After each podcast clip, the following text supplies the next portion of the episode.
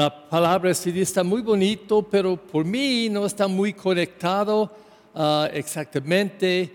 Pero si cuando yo busco por algunas palabras que puede asistirme en una palabra, dos palabras, yo puedo um, conectar bien con la palabra. Y es como en su casa o en la escuela, padres o maestros.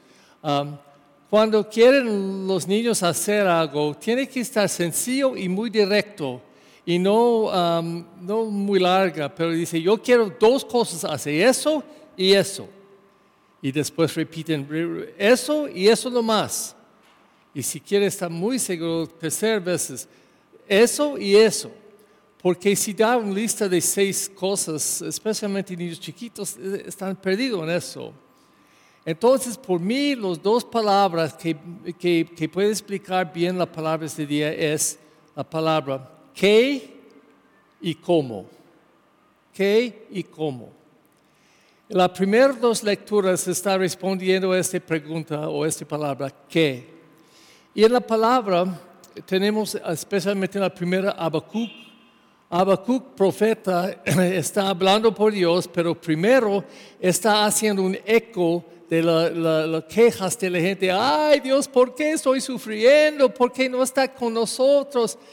Y es muy similar uh, durante las dos semanas pasadas, durante la semana, uh, el libro de Job. Y Job también estaba quejando, quejando, quejando. ¿Por qué? Pobrecito, yo, pobrecito. Entonces, ¿dónde responden? Diciendo, tiene que tener fe. ¿Dónde está su fe? Más que nunca cuando está sufriendo, tiene que hacer su fe más claro y depender en su fe. Similarmente, en la segunda lectura, San Pablo escribiendo una carta a, a, a Timoteo, y él está escribiendo cuando estaba encarcelado por la fe. Entonces él dice, busca mi testimonio como una persona encarcelada por Cristo, y busca a Cristo, por favor. Y en tiempos más difíciles, ¿qué necesita? Más fe, más fe. Pero el Evangelio responde cómo podemos tener más fe. Um, los apóstoles pidiendo a Jesús, si, eh, pidiendo a Jesús, si tú puedes hacer nuestra fe más fuerte. Pero Jesús no responde a eso. Él dice eso. Él dice que uh, si tú t- tenías fe como una semilla de mostaza, si su fe era este grande, como semillita de mostaza, puede decir un árbol, brinca su mismo en el mar y van a crecer. ¡Qué ridículo! Un, un, un árbol que está enterrado en el mar no van a crecer. Pero Jesús está haciendo una exageración típico de él, para hacerse un punto, porque él quiere nuestro interés para escucharlo y dice, ¿cómo? ¿Cómo? Después tiene la intención, él dice eso.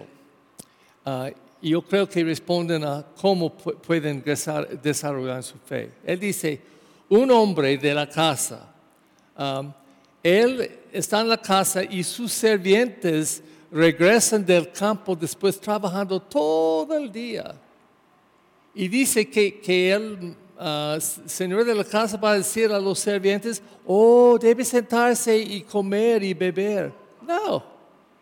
Él va a decir cuando ellos, después trabajando todo el día, entran a la casa, decir, ¿dónde está mi comida? Yo quiero comer y beber. Y después yo como y bebo, tú puedes comer.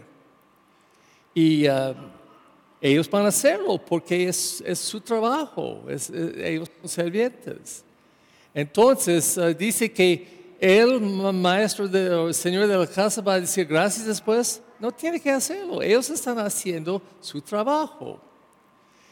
Entonces, um, los sirvientes entienden también que no debe recibir gratitud por su trabajo porque dice, es mi trabajo. Estoy simplemente haciendo mi obligación. Yo recuerdo...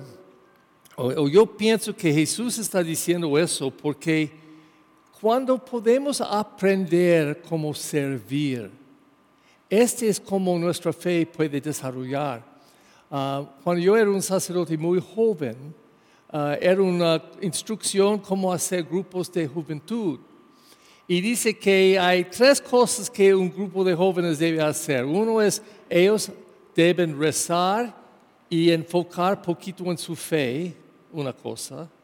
Otra, que be, debe tener una convivencia, uh, ven por pizza y una party que pueden celebrar um, con alegría eh, con uno al otro. Pero la tercera parte, ellos dijeron, era, tiene que hacer algún actos de servicio. Preparando um, sándwiches por los pobres o colectando uh, bo, um, comida por los pobres, algo que pueden servir a otras personas. Y dice eso, cuando grupos de jóvenes están trabajando juntos, haciendo un acto de, de bondad, este forma una grupo fuerte. Por, por ejemplo, también, um, cuando yo era well, veinte años pasado, uh, ellos tienen un programa Uh, cada año en Cuaresma, invitar a los niños a una parroquia a hacerlo. Está llamada Heifer, programa de Heifer. Y dice eso, que trabajan juntos y ganar dinero para comprar una vaca por una comunidad en África, pobres en otra parte del mundo, o un grupito de chivos que puede proveer leche, o gallinas que pueden dar huevos a ellos, porque ellos están tan pobres. Pero imagina si los jóvenes aquí de la parroquia van a colectar dinero en domingos por dos veces y comprar una vaca por los pobres en otro país. Y ellos pueden tener un, una foto de su vaca y dicen, oh, nosotros comprábamos eso por la gente que necesita. Entonces, yo creo que es la verdad. Cuando gente está aprendiendo cómo servir, sentir compasión, pueden amar, pueden perdonar, pueden dar algo de su mismo a otras personas. Jesús dice, este es como su fe van a desarrollar. Yo creo que esta es una verdad, esta es una verdad.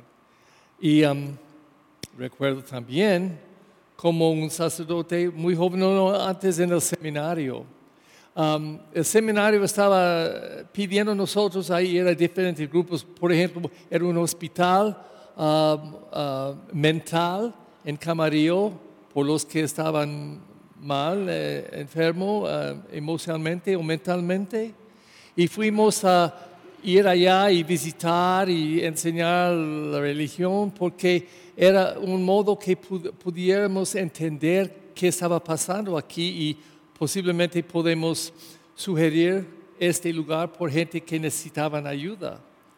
Pero también ellos pidieron que nosotros podemos ir a un grupo de Alcohólico Anónimo um, o algunos de los grupos de doce pasos. Porque quería que vamos a conocer el programa y vamos a encontrar gente en la parroquia que necesitaba ayuda en eso. Podemos decir, ay, posiblemente puede asistir el grupo de Alcohólico Anónimo, que puede asistirlo. Entonces, yo recuerdo yendo la primera vez, y ellos tienen en la primera parte del programa las cosas que está tratando de hacer como un grupo, pero la segunda parte era testimonios, en que una persona estaba diciendo, yo no um, bebí nada, uh, no tenía alcohol por uh, dos años, y, pero puede decir su historia.